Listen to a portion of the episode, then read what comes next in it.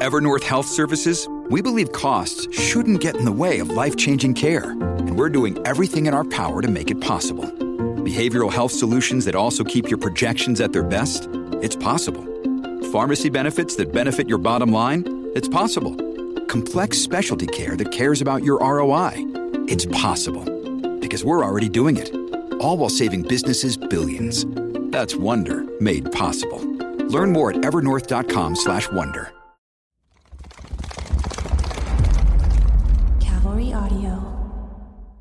My name is Cade Courtley, and this is Can You Survive This Podcast. The show is designed to teach you techniques that will increase your chances of survival in any life threatening disaster scenario imaginable. Join me each week as I challenge my guests to see if they have what it takes to get out alive. Knowledge is power, people. Can you survive this podcast? My fellow survivors, if you can hear the sound of my voice, that means that you are still alive, and it is my continued mission to keep it that way. Welcome to another episode of Can You Survive This Podcast? I'm your host, Cade Courtley, and today we have a retired four star general who entered the United States Air Force in 1974 and graduated from the Air Force Academy in 1979 with a Bachelor of Science degree in aviation science. Now, he served on active duty in the United States Air Force for over 40 years. During his military career, that included six overseas assignments. He was a command pilot with more than 5,000 flying hours, including more than 470 combat hours. He primarily flew the F 16 in addition to the T 38 and the T 37. He served as commander of the Air Force Global Strike Command. He also concurrently as the commander of Air Force Strategic Command and U.S. Strategic Command, responsible for the nation's three ballistic missile wings. What does that mean, folks? This gentleman was responsible for approximately one third of the nation's nuclear deterrent. A little bit of responsibility there. He is the recipient of the Air Force Distinguished Service Medal. He is currently the chief executive officer of the Gary Sinise Foundation. Folks, let me introduce and please welcome General Robin Rand. General, thank you so much for joining us today, sir. It is an honor. Thanks, Cade. Please tell me I got most of that intro right. Yeah, you did great. Thank you. Excellent. Excellent. Okay. Sir, uh, I understand you're sort of a neighbor of mine. You're in Eagle, Colorado right now? I am. I love it. Yeah. We're here after I retired. My wife and I, she was born and raised in Colorado Springs, and I took her around the world for 40 years and we heard us calling us back. So, so it's so you're pay, you're paying it back now, sir, right? That's right. you know, Eagle, uh, Eagle's an amazing town and it's close to so many awesome ski resorts, but it also is kind of known for having one of the most dangerous airports in the United States.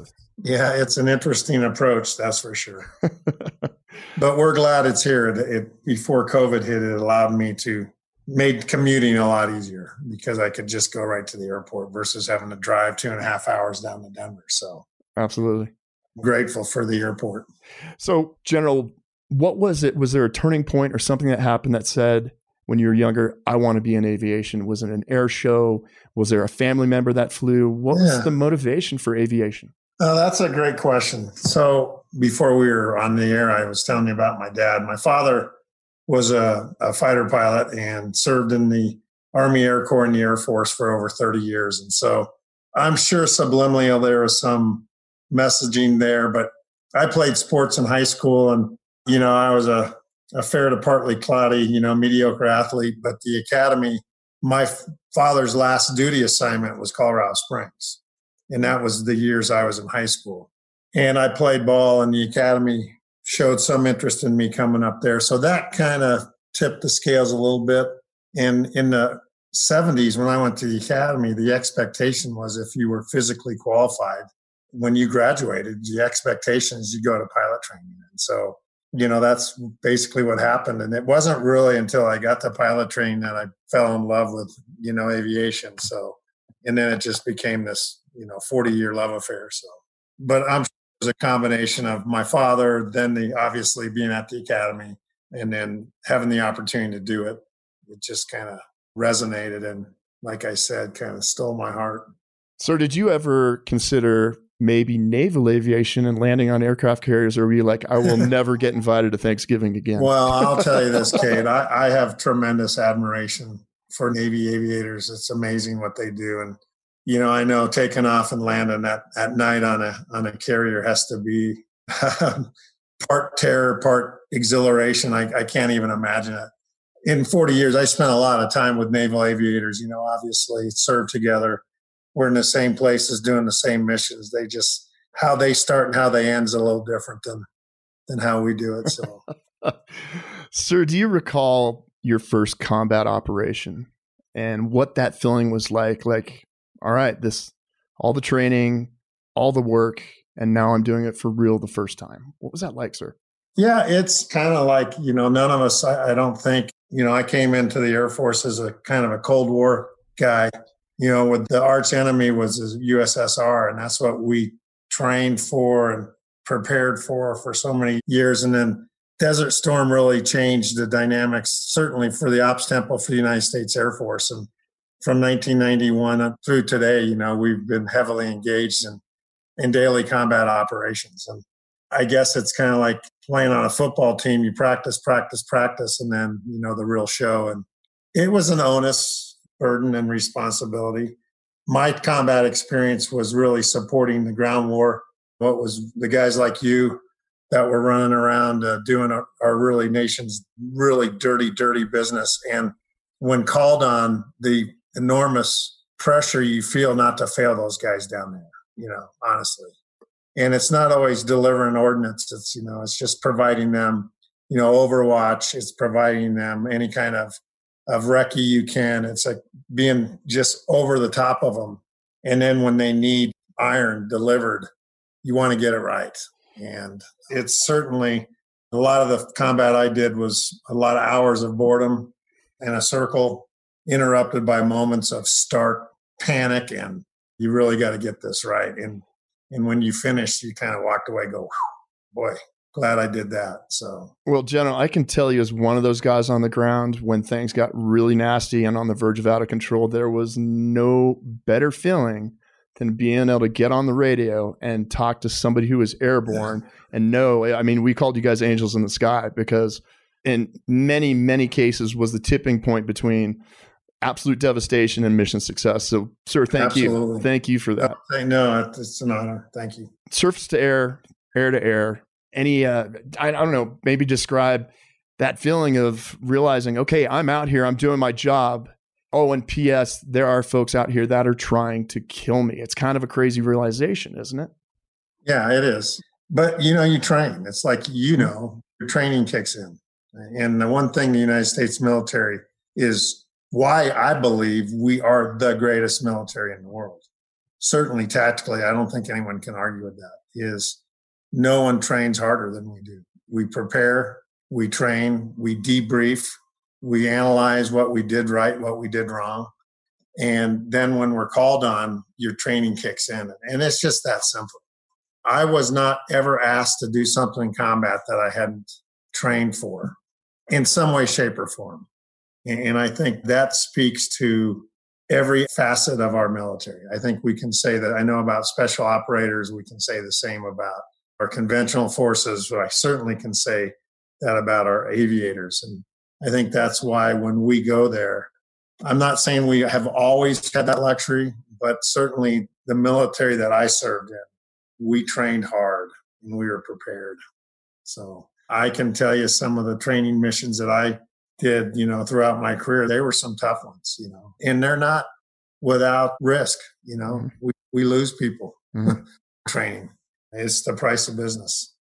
Yes, it is. Well, they say uh, train like you fight. And if you're doing that, yeah, there is an inherent risk. And speaking of inherent risk, can you describe maybe any aircraft emergencies you've ever had to deal with. Oh, have you ever, yeah, you're like, people, where do I start? And have you ever yeah, come no. close to saying, or have you, I, I can't well, fix I'm this. Lucky, I. Cade. I, I'm really a lucky guy. You know, I spent most of my career and I flew throughout my career. I was very, very, very, very fortunate, at least, you know, selfishly to say that, that I was still flying as a four star general. And most of that was single seat, single engine. And mm-hmm. the good news is that my landings matched my takeoffs. Oh. So you always brought it home, which is so I was able to, you know, a lot of my cohorts and brothers and sisters, you know, who flew have had the distinct honor of having to ride down on the riser with the parachute over the top of them. But yeah, you know, of course, uh, there were some scary moments, whether I didn't know if the engine was going to work all the way back, some braking system malfunctions that you learn about, just close calls from, you said the air to air training, you know, some close near mid airs. So that's just the nature of the business. But again, what gets us through is we train really, really hard. And you don't just go in there without knowing your systems and without being prepared to handle them. Throughout your career, you're always having to do emergency procedures and simulators. And again, you probably overtrain. Again, I never had an emergency that I had not trained or practiced somewhere before it actually happened. So that speaks to, I think, we put our money where our mouth is, you know. Well, so you talked about training, and I'm really good friends with Scott O'Grady, and I'm sure you're familiar okay. with Scott. And sure. you know, he was he was basically trying to he was keeping uh, a fly free zone over Bosnia. He got hit with surface air missile. His F-16s sure and half. He had to punch out and that was just the beginning because he was on the run for six days with. Uh, yeah, he uh, evaded. Yeah, he had a. I've never served with Scott. I've read his book. I, I obviously know his story. Uh, have served with a lot of people who served with him. Mm-hmm. I know a lot of people that were in that unit when his incident happened, and so it's a compelling story. Holy cow! Well, he's a great guy, sir. I told him I was going to get the opportunity to speak with you today. He wanted me to say hello to you. And he said the same thing you did just a few minutes ago about the training. He said, Yeah, uh, once I hit the ground, all that training kicked in. And, you know, he attended SERE school, survive, right. evade, resist, escape. Yeah. And he said it was invaluable when he got on the ground and was running for six days. And so, yeah. did you go through a SERE school or a form of, a, you know, the POW type of school? Yeah, Cade, absolutely. So, again, I'm aging myself. So, back when I was at the Air Force Academy, we had our SERE, it was called, was a three week program that we did at the academy and you did it between your freshman and sophomore year. And it was a combination of cadets who taught it, survival instructors, the Air Force survival schools in Fairchild, mm-hmm. in uh, Spokane, Washington. And uh, you do the whole gamut. You do the resistance training where you actually spent time in a simulated POW camp. You did the uh, where you're out there and you're evading for three or four days and there are aggressors on the ground. Really a, a good program. And, and here's the compelling part about this. I did this in the summer of 1976. Remember, we withdrew our forces from Vietnam in 1973 and we brought about 500 plus POWs home. So there was a lot of corporate knowledge of how to incorporate all the things that these guys went through were incorporated and that training today is still applied. Those lessons are still integrated throughout. So, a very, very, very intense three weeks of survival and resistance training at the academy. And then throughout your career, you have smatterings of times when you go through. Those who aren't academy graduates go to survival training at Fairchild. It's mm-hmm. it's mandatory for any aviator to do that before you show up at an operational unit you have to get your survival training. And then you periodically do things. If you're going to be stationed in Alaska, you have Arctic training.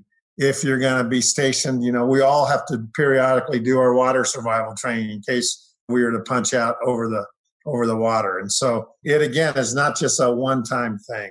And Scott's account of that was compelling to say the least. And kudos to those guys at Fairchild who make a living out of keeping us. And every operational unit has survival instructors. Mm-hmm.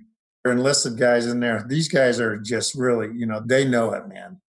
They know everything. And so it's just a requirement that you go through. Well, General, you talked about using the POWs from Vietnam to really implement and improve that program. I went through in the 90s in addition to losing the 25 pounds in a week, which was a lot of fun, I, uh, I actually, they were still implementing and drawing on the experiences of these guys from Vietnam. And I wanted to ask you anytime somebody talks to me or asks me a question about mental toughness, one of the first examples that I bring up are any of the guys who spent time in the Hanoi Hilton.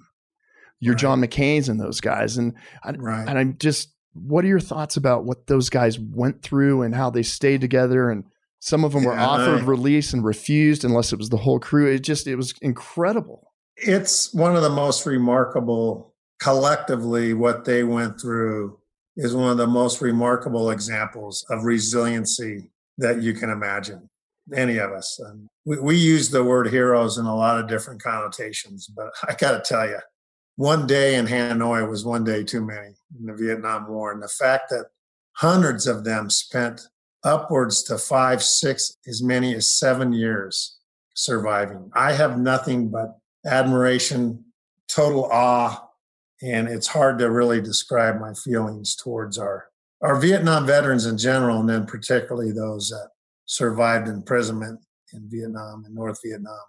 I've got to know several of them fairly well. I've I've had experiences with them, and you just listen. And they're so compelling. They're they're very humble people, by mm. the way. They're very wise and they're very resilient. We brought one of them out to the Gary Sinise Foundation just before the holidays and Christmas. His name is Colonel retired Lee Ellis. Lee's one of my favorite people in the world. He wrote a book called Leading with Honor. It's an amazing book because it's full of, you know, if you like good war stories, every chapter starts off with an experience, there I was type of thing. But what's unique about his book is it doesn't end there. The second half of the chapter is what do you learn from this? What's the takeaways? What's the lesson of resiliency? Leading with Honor is the name of the book, Cade. You should look it up when I was in the uh, active duty as a commander, I gave it to every one of my subordinate commanders. Uh, upon them assuming command was called leading with honor. And we brought Lee out to the Gary Sinise Foundation here in December, and uh, just know, remarkable guy, remarkable story, and we can learn from them. We can learn from them. Well, that leads me to the next question, sir. When I was getting ready to become a platoon commander, I was a young JO. And I got my hands on every after action report I could. I was reading stuff from Vietnam and what they went through. And I learned so much just from what went right, what went wrong, and what went really wrong. And those lessons learned from history for me was enormous for my learning curve as a young platoon commander. Yeah, I, I, I agree with you. I, I have nothing but admiration for our Vietnam veterans. I have three. My father since passed away, but my father and my two brothers were Marines who all three served in, in Vietnam. It was a tough war, but when you look back through history now, particularly as someone who served post Vietnam, I was probably a two star general before I had someone in my chain of command who was not a Vietnam veteran. So growing up, all my flight commanders, my squadron commanders, my group commanders, my wing commanders all had served and flown in Vietnam, almost without exception. They made our Air Force the Air Force that went to Desert Storm, that took on Saddam, that took on in Serbia. That was their Air Force that they built. They took their hard earned lessons and applied it. Hmm. And they also taught us a lot of those Vietnam veterans were the leaders when 9 11 happened and we were brought to our knees. And they were the ones across the nation, not just in the military. He said, Get up, get up. We learned from them. They've never been given the credit mm-hmm. that they came home bent but not broken. And they turned this nation that did some amazing things. We took on the USSR, we took on several brutal dictators, and I'm just proud of that generation. I think they're marvelous. And I don't think they've ever gotten the credit they deserve. So I, I'll get emotional. I better stop there. But to the veterans that are listening, we love you. Thank you. Thank you. Thank you. Thank you. Welcome home. Absolutely, sir. There's really no substitute for experience. And those guys coming back still had that fight in them to keep going. And right. uh, it's pretty incredible. Sir, as an officer and a leader, there is an amazing opportunity to lead incredible folks underneath you, take care of them, give them what they need, support them in any way. But then there's also the burden of leadership when you lose one of your people. Yeah. And we don't have to go down this path very far, but uh, no, just okay. Just your experience of maybe that first letter that you had to write and how painful yeah. I'm sure that was. Well, you know, I look back and uh, throughout my career, you know, unfortunately, in, in the fighter pilot business, it's it's a tough business. And through hook or crook, you know, accidents happen. And I lost some close friends. And, but the sting of combat is tough, obviously. And when I deployed to Iraq in late June, early July of 2006 through July of 2007, that was a tough year for us as a military. Any metric you use to measure success or failure, we had the wrong metrics. You know, sectarian violence was at its highest in 2006 and 7. The uh, casualty rates, the fatality rates were at its highest of the war. And I know these closely because I had under the command of the 332nd there at Balad Air Base, we had the largest theater hospital and our surgeons were doing over 2,000 surgical procedures a month on U.S. coalition, civilian, and you know enemy forces, and it was just a tough. And then you know, in January of 07, President Bush did the surge of mm-hmm. 30 additional troops between January and June, and it got worse before it got better. And so I had an opportunity to experience that firsthand, and we lost plenty of airmen that were assigned to my command because they were out there doing the tough business with the soldiers, sailors, airmen, and Marines on the ground. You know, a lot of EOD guys, some of our security forces, some of our special uh, OSI agents, they were assigned to the 332nd. And so, too many memorial services, too many phone calls. But one time, someone asked me, what was it like commanding a, a wing in combat? We had over 8,000 airmen scattered across 45 locations that were under the wing. And I thought about it and I didn't really have the right words. And I said, well, you know, combat, the highest of highs, the lowest of lows, but always an honor. Well, Sarah, at one point in your career, you were responsible for one third of all the United States nuclear assets. And I'm just, I mean, okay, different people have different jobs with different responsibilities. I am having a hard time finding one that has a greater amount of responsibility than one third of the U.S. nuclear assets. Was there ever a time, maybe a loan or something like that, you just change a command and you said to yourself, "Wow." yeah, Cade, it's a funny story. Um, and I'm not correcting you. So, Air Force Global Strike Command was formerly known as Strategic Air Command. And Strategic Air Command in the Cold War was had all the bombers that had the intercontinental ballistic missiles. And post Desert Storm in 1991 92, the Air Force went through a reorganization and they they retired the flag from SAC, Strategic Air Command.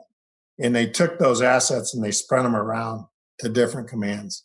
About that time, we got very involved, you know, in, in what we were doing over in the Middle East. 9 11 happened. And our focus as a nation became very centric on what was going on, certainly in the war on terror.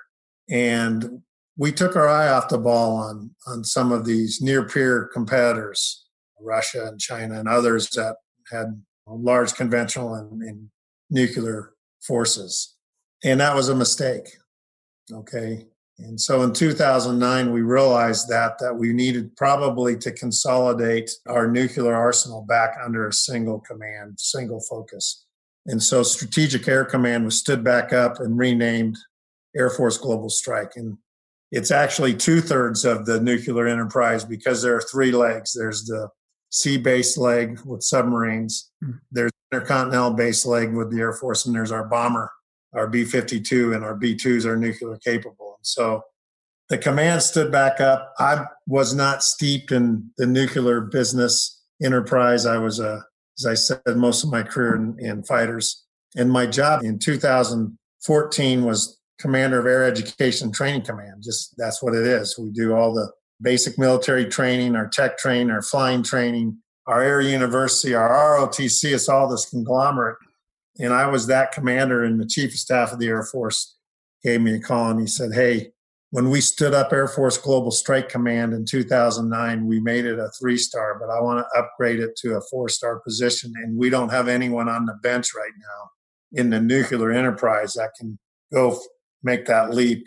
Tag, you're it. so, so I, I, I left Air, Air Education Training Command thinking that would have been my kind of sunset job. In the summer of 2015, I went to Air Force Global Strike as the first four star commander of it. And it was amazing. I got to do that for three years, and I, you know, had to really learn fast. I didn't know much about the intercontinental ballistic missile business or the bomber business, but it was just amazing. And the airmen that we have in that command are amazing. They serve in some really hard locations. You know, we we serve 24 7, 365 alert in our missile fields with our intercontinental ballistic missiles. I always said you keep the enemy sleep with one eye open because of you all. They serve in the barren fields of Minot, North Dakota, mm-hmm. uh, where it's hot in the summer and cold in the winter, and Malmstrom Montana and Great Falls and in Cheyenne, Wyoming. Very rugged duty. Our bombers are deployed around the globe constantly. Our combatant commanders love having them, and they provide such deterrence as a is an interesting business. Our motto was deter, assure, and if that fails, strike. And deterrence and assurance is a tough business. To deter, you have to be lethal, you have to be capable, and the enemy has to believe that you'll take them out. And to assure, you have to be lethal and you have to be capable, and your allies and friends got to believe you'll protect them. So it's an onus, huge responsibility to deter bad people who have ill will towards us and to assure those who want the sip of the same things we sip of called freedom. So, General, mutually assured destruction is still very relevant in your opinion. Yeah, you know, I, I believe though that we want the enemy to believe, don't mess with us. It's a high price to pay, and but don't calculate our determination to again to deter when we need to. Yeah, I'm much more of the philosophy: carry a big stick. and make sure people know that you're not afraid to use it if necessary, only if necessary, but to preserve what we hold near and dear. And just like poker, don't bluff. yeah, there's no bluffing. There's no bluffing. General, if you had a one minute conversation with a second lieutenant, Robin Rand, what would that conversation be like? Oh, boy. Thanks, Cade. That's a great question. It really is because Second Lieutenant Robin Rand was probably uh, like a lot of us then, immature, self-absorbed, probably self-centered. The concept of our core values in the Air Force, which we didn't have formalized when I came in, by the way, but is integrity, service before self, and excellence in all we do. I'm not sure I had the grip on service before self. Well, sir, I don't know how many 21, 22 year olds do. Yeah. I was full of piss and vinegar. So I would have loved to grab that guy by the ear and straighten him out. Yeah, I think that's so that what I would have probably have, and what, what, I had the opportunity to do as I aged and matured was to ask people to think about what it does mean. Why do you serve? Mm-hmm. What are your reasons? And what I realize is that why you come into the military for lots of reasons, and none are good or bad. There are just reasons. There's several reasons why people join. But that's not the important question of why you came in. The important question is why do you stay in? And that often changes from why you came in to why you stay in changes. And hopefully along the way, it's because of service before self. It's because you believe in the mission. You want to take care of the people who are performing the mission and you want to help take care of the families who support the people who are doing the mission. And that's what i would try to instill in that second lieutenant you know rand. Take care of your people. Take care of their families. Be good i also tell though the young one i said get good at your job man get really good at your job so general i'm looking over your right shoulder and i see what i believe is a p51 mustang have you Yes, you're right. Have you ever gotten the chance to get in one of those? That's a that's a I, I actually, that's a bucket I, list for me. It was for me too. Oh. I did when I had the privilege of being the commander of 12th Air Force in Davis Monthan in Tucson, Arizona. Every year in February, all the folks that do air shows, not just the Thunderbirds, but we have demonstration teams, F 15s, F 16s, F 22s, but a lot of the folks that we have P51s and B17s and that will show up at these air shows. And every year they had to show up before the show season started and perform before the commander of air combat. And it was hosted at Davis Monthan where I was at. And on that weekend, I got to hop. They carved it out because the mm-hmm. P 51 single seater, but they carved out place in the back and modified that airplane. And I actually got to fly in a P 51 that was on the wing of an F 4 in a P 51 in an A 10, believe it or not. we came, did several passes, you know, as we came swooping by. It was just amazing. That's just a buffet of aircraft right there. oh, it is. It was, it was wild. That's outstanding. Yeah, there aren't a whole lot of those left that are flying, but the aircraft, in my humble opinion, from that era, those the P 38s were just beautiful aircraft. I mean, amazing. Well, that airplane's special because it's a model that was given to me when I commanded. I mentioned to you the 332nd Air Expeditionary Wing carried the guidon and the colors from the 332nd Fighter Group in World War II, and the 332nd Fighter Group was the famous Tuskegee Airmen, mm-hmm. led by then Colonel Benjamin O. Davis Jr. And it was an all African American unit that before we had integrated our military.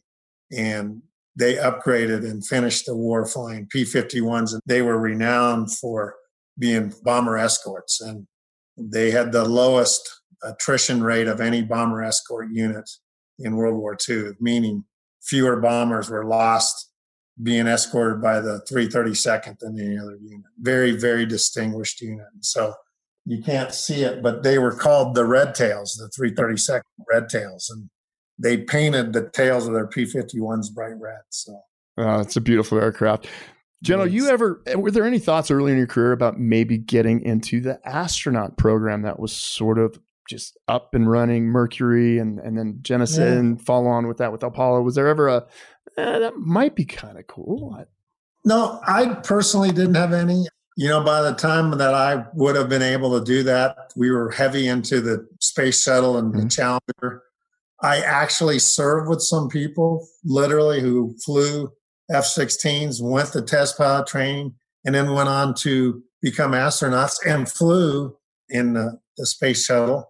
I've known um, some people, phenomenal, great admiration for them. It just, it wasn't something, I guess my hands were full just trying to, sure. you know, to keep my, my nose above water flying the F 16s.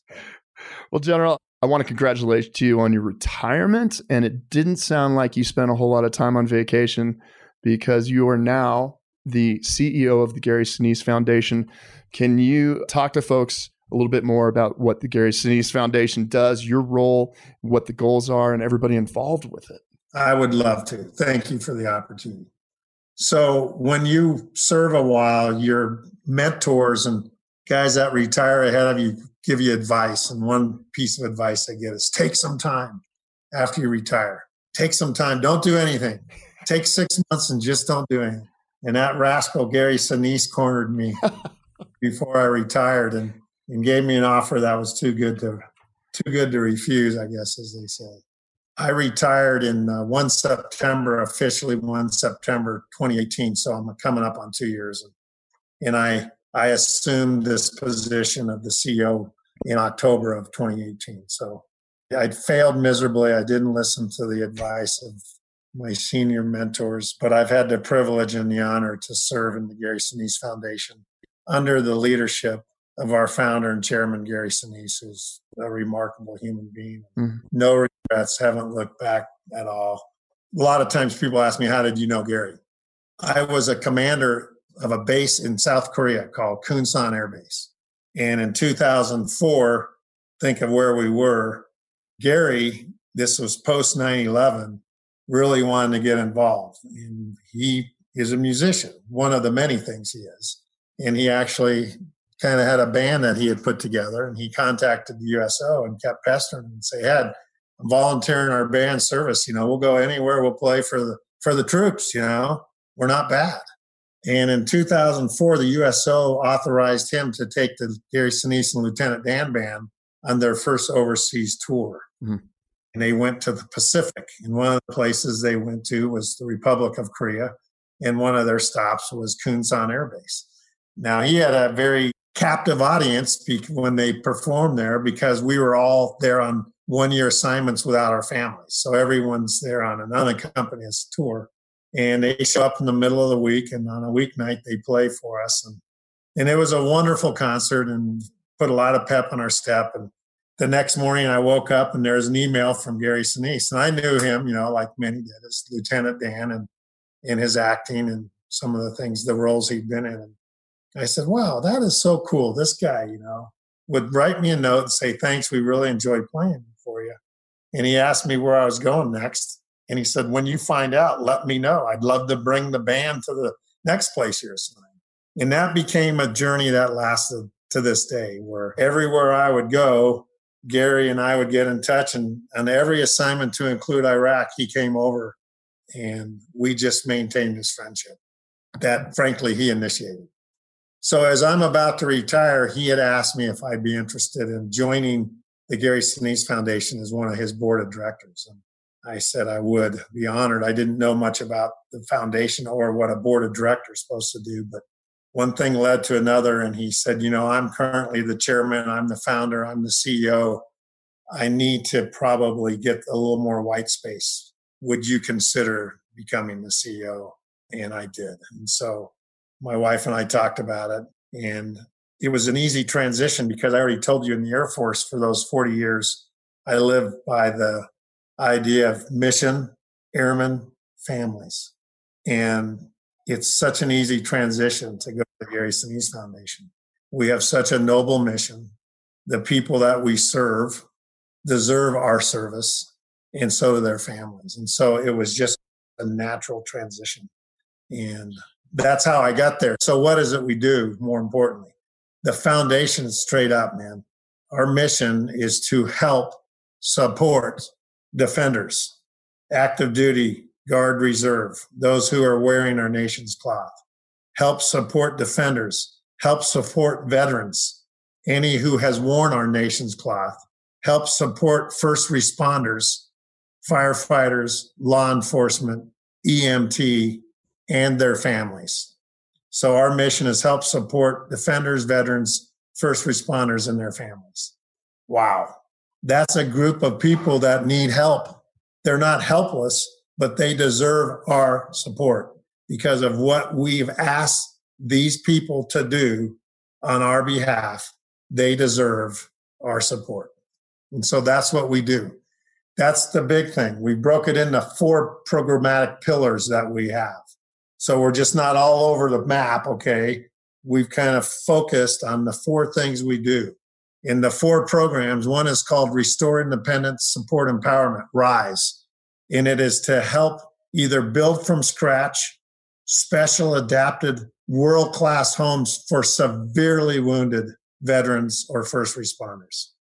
Part of RISE is also to provide home modifications vehicle modifications, anything we can do that helps the day to day living of these severely wounded veterans, first responders, and their families. That's program one. Program two is what's called relief and resiliency. I'll talk a little more about that. Program three is to do education and outreach. And I'll talk about that here in a second. And the fourth program is to provide first support to first responders. And some of that is just hardware, you know, new fire trucks, uh, equipment. Right now, PPE. There's not military bases in every town, but every town has fire and police, don't they? EMT. So those four programs, pillars, under those are multiple services and initiatives we do in each one of those. Relief and resiliency. The band provides relief and resiliency when they play. Serving heroes, we call it, where we provide meals. We'll go to different bases, different outlets and provide a free meal. We help folks that are downtrodden and not, you know, a little bit on the on the backside, whether it's help with some mortgage payments or insurance. We provide support to get veterans who need the invisible wounds of mental health, whether it's dealing with PTS or TBI, to get them in the treatments that will actually really help them have a better tomorrow than their today is we have a program under education and outreach called Soaring Valor, where we're taking World War II veterans and matching them with high school students to New Orleans in the World War II Museum. And we spread the word. And so we have these services and initiatives that we provide. And it's, it's just, just incredible. We're based out of Woodland Hills in Southern California. Mm-hmm. We have a bunch of really hard charging young men and women, mostly, who are committed to the idea of service and want to give back.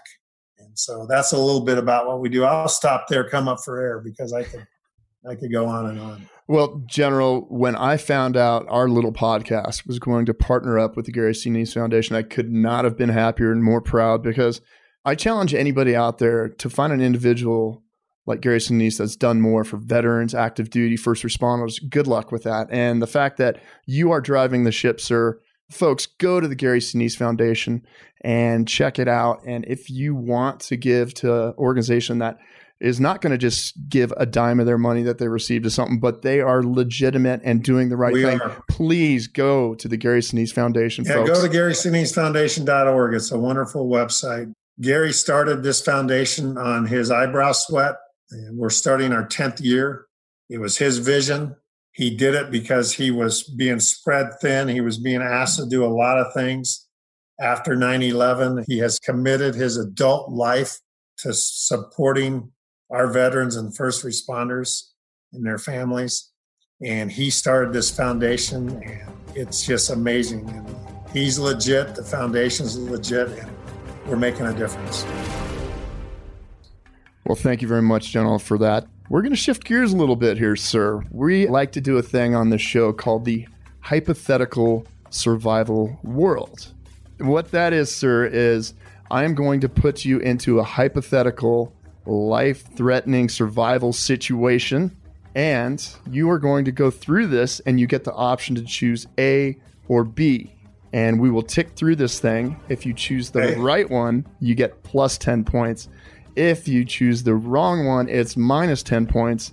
And at the end of the day, we'll see how you score and see if you survive, sir. So, are you ready to play hypothetical sure. survival world, General? I'm ready. All right. So, here we are, sir. It's 11 p.m and you are heading home from a Gary Sinise Foundation event. You're on the phone with your wife telling her, hey, I'll be back in about 20 minutes. And up ahead, you see a car with the hazard lights on, the hood up, and there's a woman trying to wave you down. So you pull over, get out, and you say, hey, what seems to be a problem? You okay? And then two gentlemen from the side of the road, hidden in the shoulder, come out, and you are at gunpoint. In a Russian accent, they tell you, get in the back of the car. They get on each side of you. The woman gets back in and starts driving away. But before you get in the back seat of that car, again, you are at gunpoint. Are you going to run for it or are you going to comply? This is before they put you in the back seat. Sorry about that. I'm going to comply. And that's smart because when you're confronted with two gentlemen with weapons at close range, that's probably the best thing to do at the same time in a scenario like this where it's an abduction or something like that you're trying to buy a little time the last thing you want to do when it's already heightened and crazy is to do something crazier than that like run from bullets which we both know is impossible to do okay sir so here we go that's plus 10 right out of the gates all right general good deal. so general you are forced into the back seat you've got a gunman on each side of you and they place a hood over your head so you're probably having flashbacks from your SERE training, but here we go. The female drives away. Now you've been in the back for what you would guess is about an hour. Here's your next option here, sir. You can quietly reach into your pocket and try and hit send on your cell phone because the last call was to your wife, or you can try and very delicately lift up your hood to get an idea of where you might be. What would you do, sir? Well, in that hour, I'm going to be doing a lot of praying. That's the first thing. I think I'll quietly try to hit send. Absolutely, sir. And for several reasons. Number one, your wife is going to realize something's gone wrong because you should have been home 45 minutes ago. Right. She's going to be hearing an empty phone. But if you can try and strike up conversation, she's going to hear Russian accents and say, okay, this is bad. And third, you could send a ping out of your location. So right. if all these things come together, that's going to be your best bet. Trying to lift up your hood might just get you hit right in the temple with a pistol.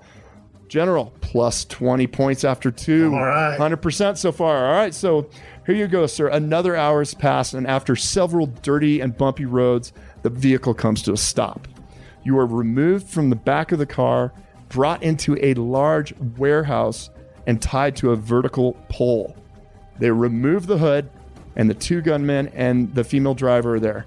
They start asking you questions and they start beating you. So, congratulations, you are now in an interrogation. And to make things worse, the questions that these two gentlemen with Russian accents are asking you are regarding the U.S. nuclear program. So they clearly know who you are and what you have done. You have been targeted. So during this initial interrogation, will you remain silent or are you going to start giving them pieces of inaccurate information? This is going back decades, sir, to your SERE training. Yeah. And you were in the resist phase. Right. I'm going to try to give them information that is seems legitimate, but that isn't. Outstanding, sir. That's exactly what you want to do. And what we learned from our training is if you just stay quiet, especially if the interrogation is entered hard interrogation where you're getting abused, not saying right. anything is not going to do you any favors. If you can continue communicating, even if it's not factual, you are buying yourself some time, sir. Excellent. Plus right. 30, 100%, three hey, for I'm three. Surprised. Oh, you're killing it, sir. And you're leaning on your previous training, and it's working out well for this hypothetical situation. All right, so, sir, here we go. Unfortunately, these gentlemen do not believe the information they are giving you, and the beatings continue at a much more aggressive pace. During this, are you going to act like you have become unconscious, or are you going to continue to tell them more of the inaccurate information? I think what I'll try to do is is act really hurt and just that I can't communicate anymore. I mean, it's just they've hurt me too much. Absolutely, sir. That is another correct answer at plus 40. Reason being is if they've accelerated the physical abuse, obviously what you were doing prior is not going to be helpful. Having been on both sides of an interrogation, there is a limit to somebody where it is the law of diminished returns if you continue to beat them. So by acting like you are unconscious or injured, the theory is okay, this isn't working and they should stop. So that is, in my opinion, the correct procedure. Four for four, General. Here we go. Right. Moving on. Okay, they've lost patience with you. They untie you and drag you back toward the car. Only you are able to take a peek while you're acting to be hurt unconscious. You see nothing but darkness. There's no signs of life out here. They throw you into the trunk of the vehicle and the vehicle speeds off. You take a look at your watch, it's a little after 4 a.m. You reach back, and underneath you, let's see, what do you do here, sir? You feel a lug wrench under your back. Okay?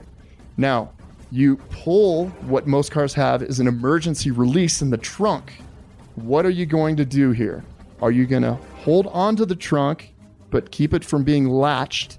Or are you going to attempt to hop out while the vehicle is doing approximately 50 miles per hour? No, I won't survive at my age. Hopping out probably would, would not probably be the approved solution. I think I'm going to hold on to the latch. Absolutely. All right. That is also a correct decision because I mean, I've talked to incredible stunt performers, and I think they would probably not want to take that option as well. Yeah. But you have created something where I was stuck in this trunk, now have an opportunity for a possible escape. Oh, and by the way, you now are armed with a lug wrench, which was under your back by the spare tire. Okay, so here we go, General. Five for five. The vehicle stops, and you hear the abductors get out of the back seat, moving back toward you. Now, you can only assume by the fact that they threw you in the trunk and they're going somewhere, this is probably a death sentence for me. I'm in the middle of nowhere. So, are you going to wait until they open the trunk and they pull you out? Or are you going to initiate attack on these two gunmen with the lug wrench? Again, you pretty much realize this is a one way ticket for me at this point. Yeah, I think if that's the case, then I should try to initiate the attack. Absolutely, spoken like a true hero and and airman. You are not going to wait and die. You are going to go out fighting and that's exactly what I would recommend to anybody. Look, this is it. One way ticket. I know what these guys are going to do. I might as well go out fighting for my life. Slinging, Absolutely. Six for six, General, plus six. You are on the road to a perfect score, which has only happened once. The pressure, the pressure is on, sir. All right, so you are able to get the jump on these guys and disable both of them with blows to their body and head. Unfortunately, as you are proceeding through this attack, one of them squeezes off a round, which you take right into the shoulder. All right? The female driver sees what's going on, and she turns and she gets ready to start firing at you. Are you going to run or are you going to attempt to get the vehicle? Granted, two guys down, but you've got a female shooting at you. Run or try and get the vehicle, sir. Okay, I think probably I'm wounded. I think I need to try to get in the vehicle. I don't think running I'm going to do so well with a with a gunshot wound. So now, just once again, General, now you have the female driver that is drawing down on you with a handgun, and she's right by. So here we go. You run to increase your distance, or you're going to try and take over that vehicle.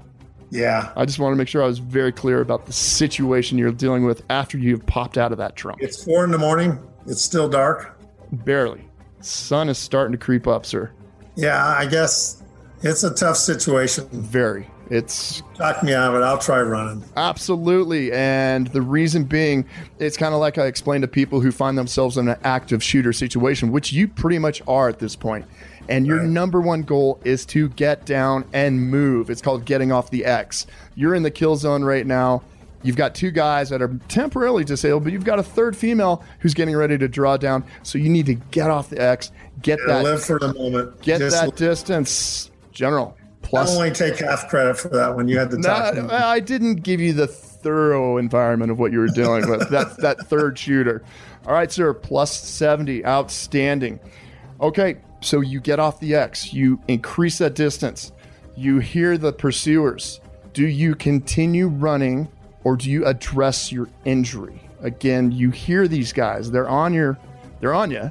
They're pursuing.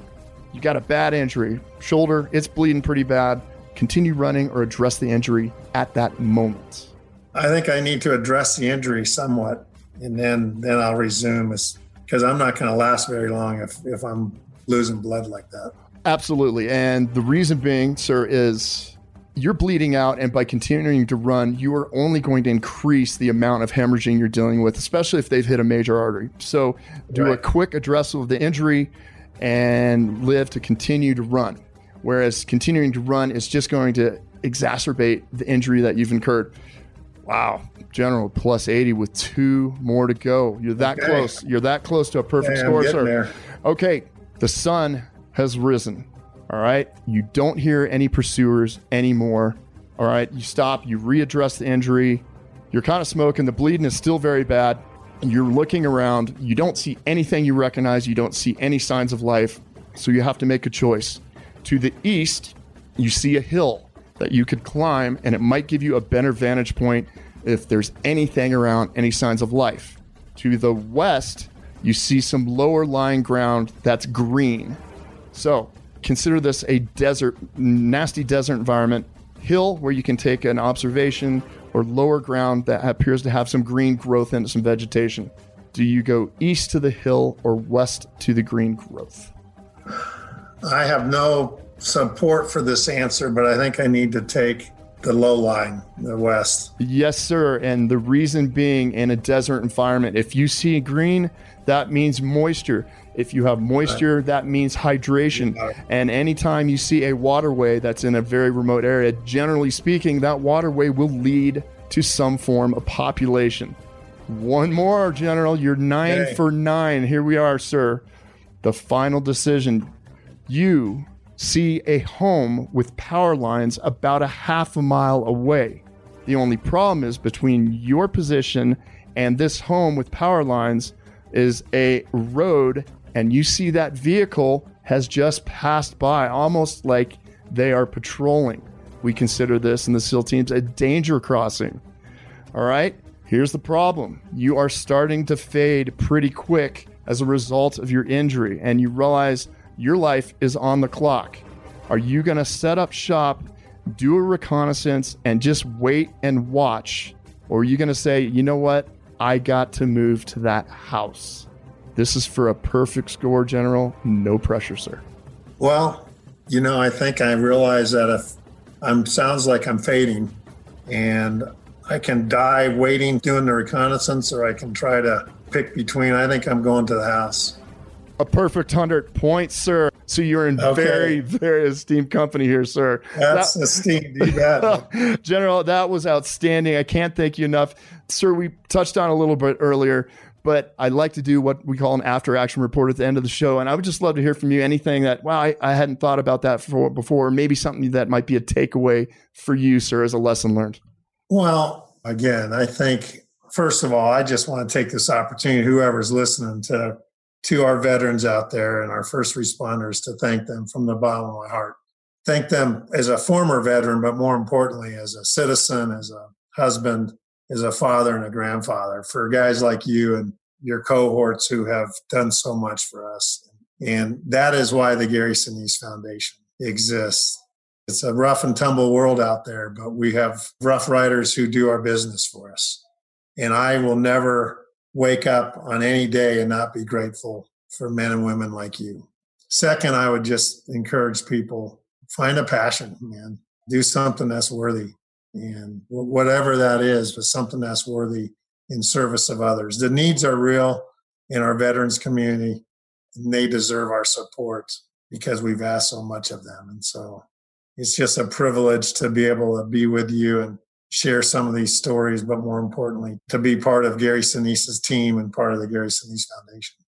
Well, General Robin Rand, I cannot thank you enough for your time, for your service to our country, your continued leadership and service in the Gary Sinise Foundation. Thanks for joining us today, folks. If you enjoyed the episode, please share it with friends, family, loved ones, coworkers, anyone you care about, because our continued mission is to save lives. The best way to support our show is to subscribe, rate, and review on Apple Podcasts or your favorite podcast platform. You can also check out our YouTube channel for video content of all of our episodes. So ring that bell to subscribe. And if you have any survival questions you want answered, just leave it in the comments so you can be a survivor, not a statistic. Sir, again, thank you so much. It was an absolute honor having you on today. That's an honor, Cade. Thank you so much for having me. Everyone be well out there, okay? We're going to get through this. Absolutely. Thank you, sir. And congratulations on a perfect score. You survived. Thanks. Can You Survive This Podcast is a Cavalry audio production recorded live from the bunker in Denver, Colorado. Hosted by me, Cade Courtley. Produced by Brandon Morgan and Cade Courtley. Associate producer is Jeff Apple. Executive produced by Keegan Rosenberger and Dana Brunetti. Our kids have said to us since we moved to Minnesota, we are far more active than we've ever been anywhere else we've ever lived. Moving to Minnesota opened up a lot of doors for us. Just this overall sense of community, of values that, you know, Minnesotans have. It's a real accepting, loving community, especially with two young kids. See what makes Minnesota the star of the North. New residents share why they love calling it home at exploreminnesota.com slash live.